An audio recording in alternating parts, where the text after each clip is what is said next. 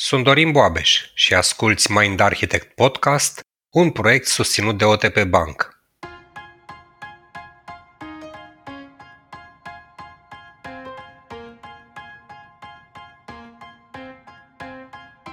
Unul dintre cele mai solicitate, în același timp cele mai puțin adresate subiecte, traumele reprezintă o temă de discuție sensibilă, tabu încă pentru mulți dintre noi.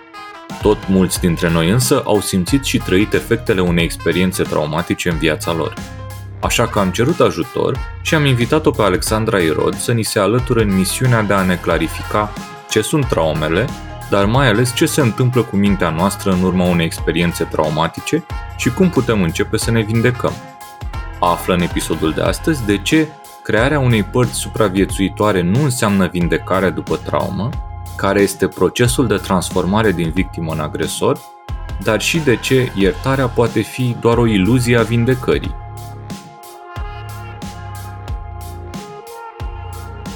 Noi trăim în cea mai pașnică, cea mai prosperă, cea mai longevivă și cea mai sănătoasă perioadă din istoria omenirii, în care, din păcate, rata de depresie și anxietate e la cote maxime, iar sinuciderile în rândul copiilor între 11 și 14 ani sunt la fel la cote maxime de când se măsoară asta. Și în episodul curent, chit că e o temă mai greu de digerat, poate nu e neapărat în spiritul celor pe care le-am mai povestit noi în uh, podcast, am vrea să adresăm o temă foarte relevantă zilele astea, și anume traumele. Ca să adresăm tema asta, pentru că aveam nevoie și de ajutorul unui specialist care se luptă cu probleme de felul ăsta zi de zi, o avem alături de noi pe Alexandra, pe care o pup și o salut. Ce faci, iubita? Bine, dragilor, mulțumesc mult încă o dată pentru invitație. E, și primul lucru pe care o să-l povestim în episodul curent este ce sunt traumele din perspectivă psihoterapeutică. Traumele psihice Așa cum sunt ele definite în literatura de specialitate în domeniul ăsta al psihotraumatologiei, este definită ca o experiență personală de splitare și vorbim imediat și ce înseamnă această splitare. Din cauza unor factori situaționali amenințători, care copleșesc posibilitățile personale de autoreglare și provoacă sentimente profunde de neputință, de teamă, de vulnerabilitate, fără protecție. Cu alte cuvinte, putem spune că trauma este o deconectare profundă de la propriul sine, o deconectare involuntară, dar necesară, atunci când trăim o amenințare în fața căreia ne simțim neputincioși, expuși și vulnerabili. Deconectarea asta este necesară pentru că în acel moment este imposibilă reglarea emoțională a persoanei mhm. și ceea ce ea trăiește este copleșitor. Aici aș vrea să fac doar o scurtă precizare că este o diferență între trauma psihică, practic ce se întâmplă în interiorul nostru, în interiorul psihicului nostru, și evenimentul traumatic, care este practic ceea ce ni s-a întâmplat.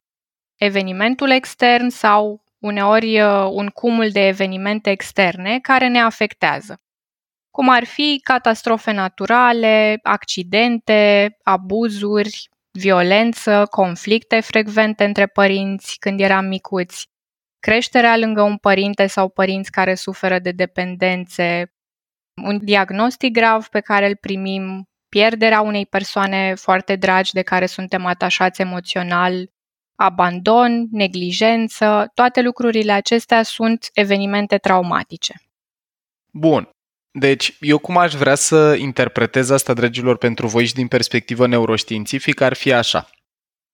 Jung a avut o perspectivă foarte interesantă și anume, el spunea așa că creșterea noastră psihologică are loc când eu nostru trăiește coliziuni cu mediul exterior. Adică eu, copiluț, nu știu, interacționez cu părinții și are loc o ciognire în care eu vreau ceva și tata îmi spune, Paul, nu, nu e voie.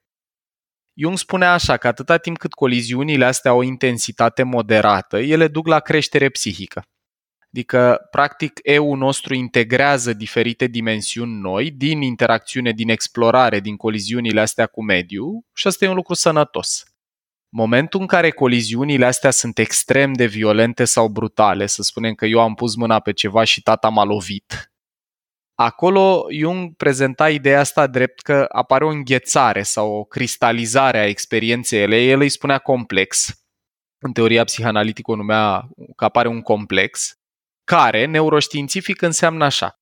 Înseamnă o amintire implicită în memoria elefantului, în memoria sistemului limbic, care capătă rigiditate și al cărui rol e să ne învețe o strategie de supraviețuire pentru situații viitoare, de felul ăla, adică dacă eu, de exemplu, am crescut într-un mediu în care părinții mei erau agresivi și țipau unul la celălalt și eu am reușit să supraviețuiesc distresului, presiunii pe care am trăit-o, plecând din cameră sau făcându-mă invizibil, băgându-mă sub masă, nevorbind, pitindu-mă sub o păturică, cu strategiile mele de copil, elefantul, care învață prin repetiție și asociere, cristalizează strategia asta, o automatizează, o transformă în obicei.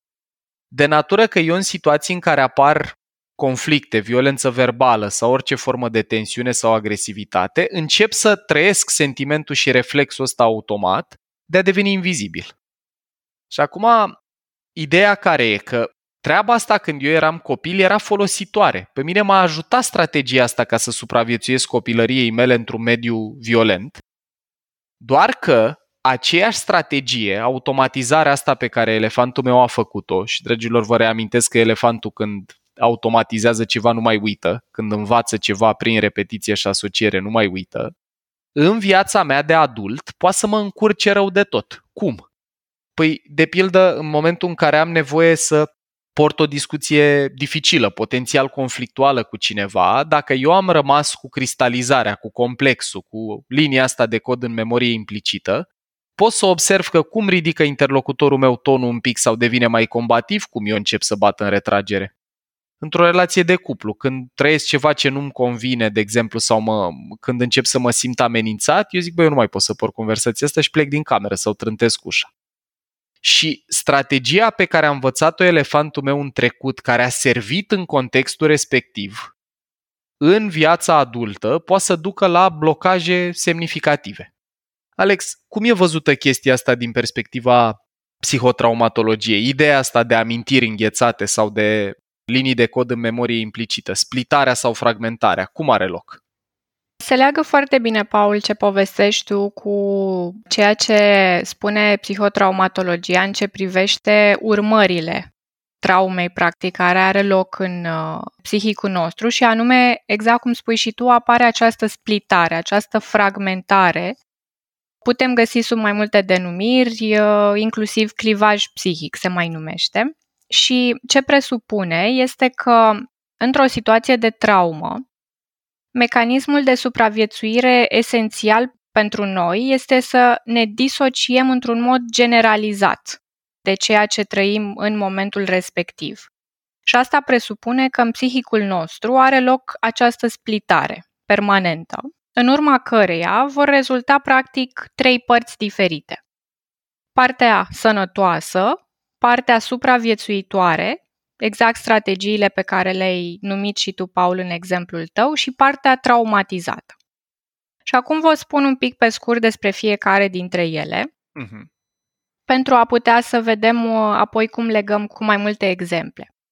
În partea sănătoasă avem toate acele structuri psihice care continuă să funcționeze bine în pofida acele experiențe traumatizante. Deci partea bună, să zic, că este aceea că, deși trăim aceste experiențe traumatice, psihicul nostru are resurse să păstreze și structuri sănătoase. Printre acestea se numără așa, capacitatea noastră de a ne regla, prin gânduri, prin sentimente, prin diferite comportamente care să ne ajute și să ne aducă vitalitate, bucurie, sentimentul de bine, de împlinire. De asemenea, avem capacitatea de a empatiza autentic cu alți oameni, abilitatea de a fi în contact atât cu noi, dacă mă gândesc la nevoile mele, la ceea ce simt, la ce e important pentru mine, cât și abilitatea mea de a fi în contact cu celălalt. De asemenea, Printre structurile sănătoase mai avem responsabilitate, pot să-mi asum responsabilitatea pentru acțiunile mele, sunt deschisă să aflu adevărul, să-l înțeleg, să fiu conștientă care a fost experiența mea de viață, fără să încerc să o neg sau să o minimizez în vreun fel. Am un contact bun cu realitatea, adică pot să văd în viața mea atât lucruri bune care există, cât și lucruri poate mai puțin bune, dar e această viziune mai degrabă echilibrată legat de, de ceea ce eu trăiesc simt o încredere și un optimism legat de ceea ce trăiesc în prezent sau ce îmi doresc să se întâmple în viitor. E sentimentul ăsta așa foarte visceral, să zic, de încredere. Și simt că am forță să pot să mă uit la experiențele traumatice pe care le-am trăit, la experiențele traumatizante și să reușesc să le vindec. De aceea, în momentele în care părțile sănătoase, zic, sunt suficient de consolidate, oamenii vin și caută ajutor. Că e terapie, că sunt alte forme de vindecare pe care ei le găsesc utile, dar în momentul acela oamenii sunt dispuși să se confrunte și cu durerea pe care au trăit-o. O mențiune aici, Alex, din ce ai descris tu, mie astea îmi par foarte multe dintre ele funcții prefrontale, adică se bazează foarte tare pe călăreț autoanaliză, da. reflexie, capacitatea de a-ți asuma responsabilitatea exact. și așa mai departe. Deci, practic, și când trăim o traumă, o parte din mintea noastră rămâne în continuare capabilă să folosească de resursele cortexului prefrontal. Deci partea asta sănătoasă e foarte mult condusă e foarte de mult. călăreț. Exact, exact. Bun. Apoi, avem uh, partea supraviețuitoare. Practic, Efortul de a ne asigura propria supraviețuire este una dintre condițiile noastre fundamentale și ale oricărei ființe umane. De aceea, orice formă de traumă conduce la strategii proprii de supraviețuire, care, exact cum spuneai și tu, Paul, mai devreme, sunt, acestea sunt foarte utile și benefice la momentul traumei, pentru că, așa cum le spune și numele, ele ne ajută să supraviețuim și este modalitatea psihicului nostru de a se proteja de o durere mai mare decât uh, putem suporta la acel moment. Printre aceste strategii de supraviețuire o să enumăr doar câteva pe care le-am întâlnit mai des în, uh, în lucru terapeutic cu clienții mei și anume fie să nege că au trăit acele lucruri sau să încerce să le minimizeze. Desigur, e o încercare inconștientă, nu e ceva ce fac premeditat. Asta e important să știm despre strategiile de supraviețuire, e că ele se întâmplă la nivel inconștient. Elefant. Elefantul, care spune nu a fost ceva grav, alți copii treceau prin lucruri și mai grave.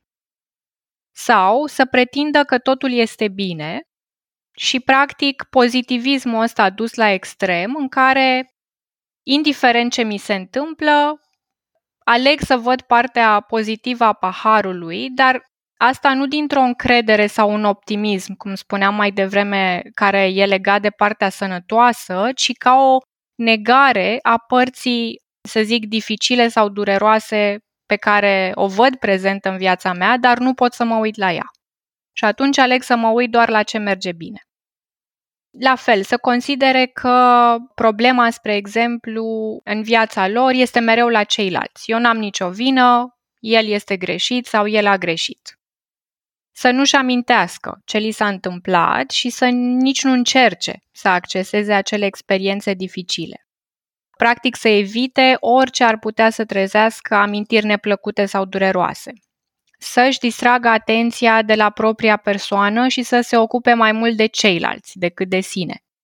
Cum e partea asta Spre exemplu, am văzut uh, zilele trecute câteva episoade din uh, noul sezon The Crown și e acolo ilustrată prințesa Diana, care exact partea asta de supraviețuire o văd foarte prezentă la ea, de martirizare, în care devin practic acolo pentru ceilalți și încerc să îi ajut pe ceilalți cu orice preț, fără să-mi dau seama că în primul rând eu am nevoie de ajutor și să pun mereu nevoile celuilalt pe primul loc. Și asta deci care parte e? Asta este parte supraviețuitoare Aha, în care okay. Nu mă conectez la mine pentru că e foarte dureros ce se petrece în mine și atunci aleg să fiu mult mai atentă la cei din jurul meu. E, e o strategie, să zic așa, pe care de multe ori uh, rolul de salvator o presupune, acela în care eu mă duc și îi salvez pe ceilalți, fără să-mi dau seama că de fapt e multă durere în interiorul meu. La fel, o altă strategie este să ignore simptome și să nu le recunoască sau să nu le accepte ca urmare ale unor traume, spre exemplu simptome fizice sau de durere, de semnale ale corpului, că se află sub un stres major pe care le trecem deseori cu vederea până când stările se înrăutățesc sau mai rău când deja devenim aproape nefuncționali. Și asta e o urmare tocmai a deconectării de la sine, de la propriile nevoi, de la propriile emoții și senzații corporale. Pe scurt, așa asta să zic ar fi câteva strategii supraviețuitoare mai frecvente. Și acum să ilustrăm și partea asta traumatizată, care este a treia parte și anume acele structuri psihice care păstrează amintirea despre traumă. Adică, în aceste structuri psihice sunt stocate trăirile, emoțiile, senzațiile, reacțiile și comportamentele de la vârsta la care s-a produs trauma. Deci, practic, partea asta traumatizată rămâne blocată, înghețată, cum spuneai și tu, Paul, la vârsta la care s-a produs acea traumă. Ea este prinsă în experiența traumatizantă și se poate declanșa imprevizibil și instantaneu. Spre exemplu, un miros sau o imagine sau un sunet pot fi suficiente pentru a reactiva într-un mod foarte intens în corp și în psihicul nostru părțile astea traumatice pe care noi am încercat inconștient să le înconjurăm de tot felul de ziduri și de strategii sperând că nu vor ieși niciodată la suprafață. Deci, practic, partea sănătoasă e condusă puternic de cortexul nostru prefrontal, care ne poate ajuta și în procesul de vindecare. E principala da. noastră resursă. De asta, dragilor, tot ce am vorbit în episoadele sau în uh, produsele din mindarchitect.ro despre neurobiologia stresului e foarte relevant aici, că cu cât îți întărești partea asta din creier, cu cât o ții activă mai mult, cu atât ai mai multe resurse să lucrezi cu potențialele traume pe care le-am avea. După care, partea traumatizată sunt amintirile astea implicite, înghețate, de care vorbim, care sunt în memorie implicită, în memoria elefantului. Și partea supraviețuitoare e obiceiul, automatismul sau strategia pe care elefantul a învățat-o ca să protejeze partea traumatizată, ca să nu intre în contact cu emoțiile de acolo. Corect? Mm-hmm. Exact. Super. Ia să vedem dacă avem și un exemplu. Vin și eu cu o, o situație personală. Eu am crescut într-o familie în care tatăl meu, fiind dependent de alcool, certurile și atmosfera încărcată erau aproape zilnice. Cumva eram scutul dintre ei. Mm-hmm. Și la vârsta de 18 ani, când am plecat uh, de acasă la facultate în Timișoara, cumva am știut că nu mă mai întorc în, în mediul familial, în mediul de acasă. Mm-hmm. Deci, practic, Dana, din ce înțeleg la tine, strategia pe care tu ai găsit-o odată ce ai avut vârsta, să zic, autonomiei și independenței, când ai împlinit 18 uh-huh. Mhm. ani, strategia pe care tu ai văzut-o la momentul respectiv a fost să, să pleci de acasă, să, să eviți cu totul nu, da, mediul mă respectiv. Mai, mă mai întorc, da. Și asta e partea supraviețuitoare, înțeleg, Alex, da? Deci e partea da, asta din e partea psihicul. supraviețuitoare, exact. Bun ca în momentul în care adultul a avut mai multe resurse și a devenit autonom, a luat decizia de a pleca de acasă. Bun, și cum să manifestă chestia asta, Dana? Poți să ne povestești un pic evenimentele astea timpurii? Ce impact nu neapărat folositor au avut în viața adultă? Cu ce comportamente a rămas elefantul tău după ce a învățat obiceiul sau strategia asta de a evita sau a fugi de un loc care a produs multă durere? Cred că am preluat, adică nu cred, sigur am preluat obiceiul de a mă certa și de a fi agresivă Mm-hmm. Eu Deci am ai pus- învățat uh, prin uh, asociere așa și repetiție, Și repetiție, strategia pe da. care o vedeai la ei. Exact. Și Ok. foarte multă vreme, eu ziceam că am un temperament coleric, dar îmi dau seama că a fost foarte multă furie, cred că, și Mhm. tendința de a mă lua la ceartă și a ridicat tonul. Și abia după câțiva ani de când uh, m-am căsătorit cu Dorin și el fiind o persoană foarte calmă și caldă, nu mai aveam cu cine să mă cert, chiar dacă mergeam după el Frumos. să îl provoc, asta era nevoia mea, Mhm. el a reușit cumva să reziste la atacurile astea ale mele verbale și nu pot să zic că în puțini ani am reușit să nu, nu mai am tendința asta de a mă certa. A, a durat ceva vreme. Că elefantul se recablează A, greu. Exact, da. Am avut un mare noroc cu el, cu firea lui și cu Hm. calmul care Deci, Alex, a să ne venit în pui, relație. dacă am înțeles noi bine, deci practic energia pe care Dorin o are a amplificat partea sănătoasă din Dana, a susținut-o practic. A Da, reușit i-a să țină... oferit un mediu de siguranță, de încredere că acolo nu e ceva amenințător. Bun. Asta a ținut cortexul prefrontal funcțional, a ținut călărețul în control și a dat Danei mai multe resurse să se poată conecta cu durerea, cu partea asta traumatizată, de natură să dezghețe, să stingă, să poată vorbi acum, iată, și în uh, episodul nostru de Mhm. podcast și Dana, îți mulțumim tare mult. că Mulțumim mult povestești pentru asta. E deschidere. Drag.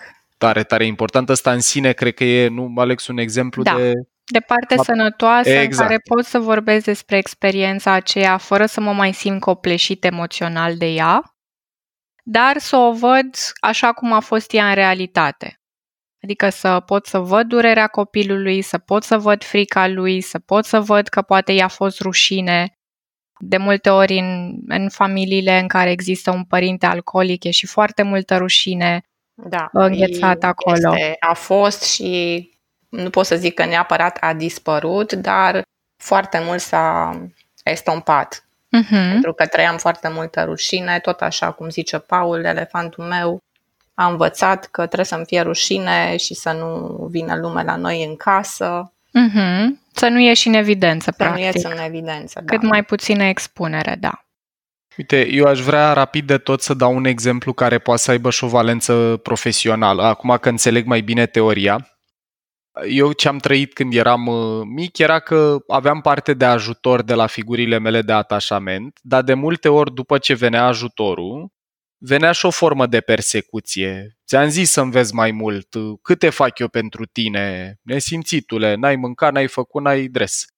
Asta nu era o chestie foarte prezentă sau foarte frecventă, dar era suficient de frecventă încât eu ce am descoperit la mine în viața adultă și Alex m-ar ajuta să mă treci prin cele trei părți cu experiența asta a mea, eu am descoperit că am dificultăți mari în a avea încredere sau în a mă baza pe ajutorul altora dacă contextul sau contractul ajutorului nu e foarte tranzacțional.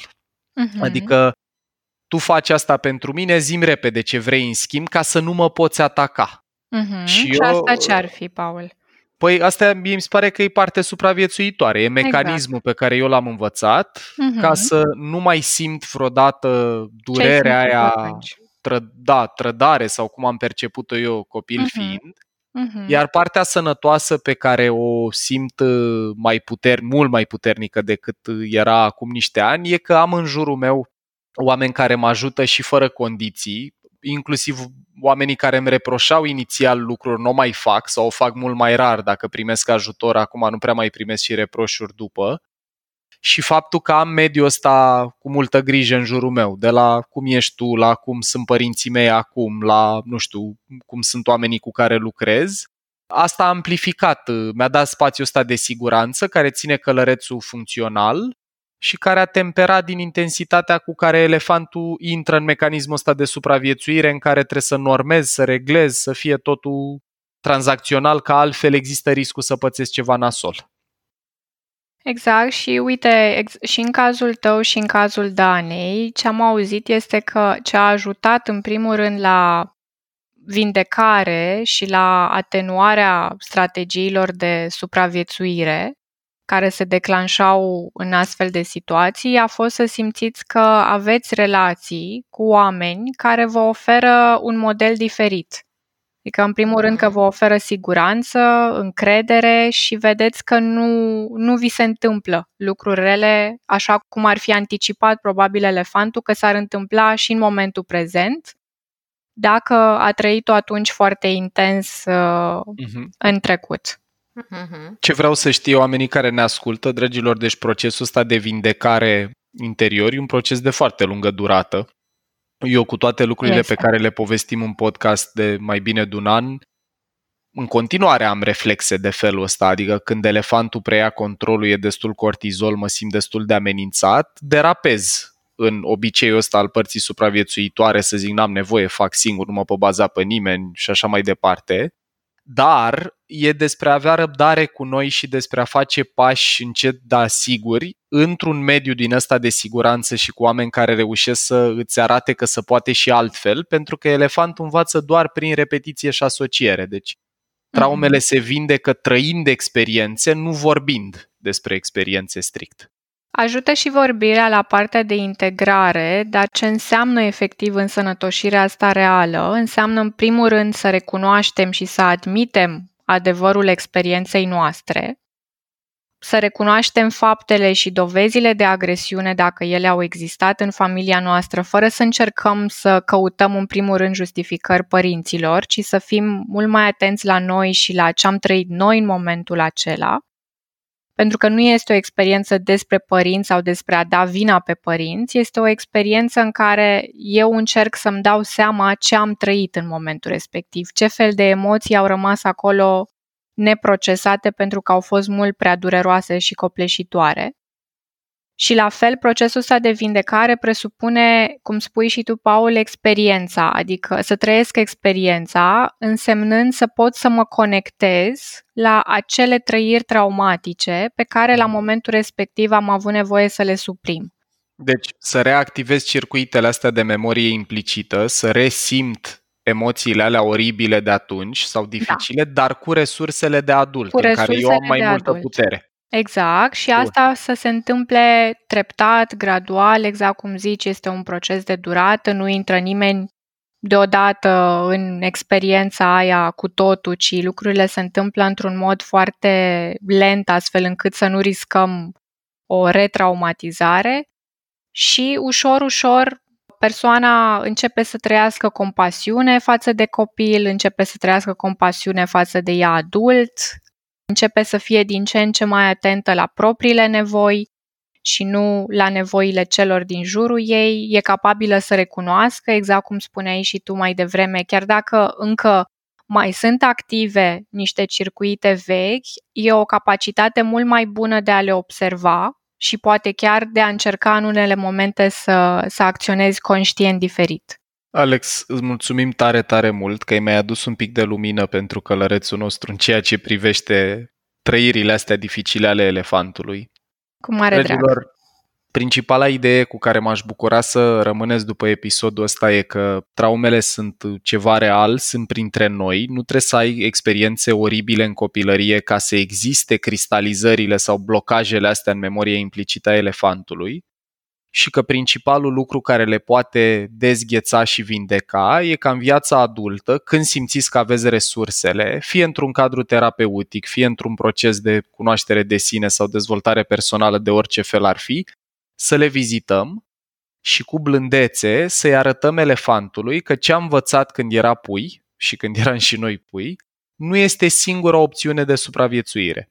Uite, în încheiere aș vrea doar așa să dau un exemplu care s-ar putea să rezoneze cu mulți dintre noi. Un exemplu din ăsta de splitare este ce vedem în Lord of the Rings cu Gollum uh-huh. sau Smeagol, cu vietatea care căuta tot timpul inelul și acolo vedem că partea sănătoasă e partea care încă mai e capabilă de compasiune și ajutor, ce vedem în relație cu Frodo și cu Sam în filmul 2 partea supraviețuitoare care e, Alex? Aia care caută tot timpul Golum. inelul, nu? Mm-hmm. Golumul, exact, exact, că se exact. și cheamă altfel. Smigel e partea sănătoasă, Golum da. e partea supraviețuitoare. În Golum și... e și parte traumatizată exact. și parte sănătoasă și în Golum vedem mai mult partea asta supraviețuitoare cu mențiunea că splitarea în cazul uh, acestui personaj a fost făcută din poziția lui de agresor.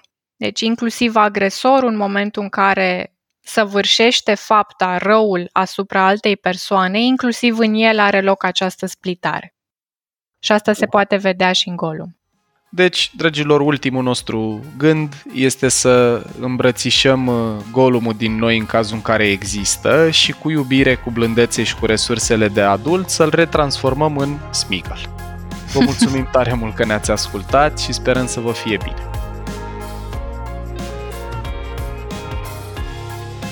Ai ascultat un episod din podcastul Mind Architect al lui Paul Olteanu și al invitaților săi Dorin, Dana și Luciana.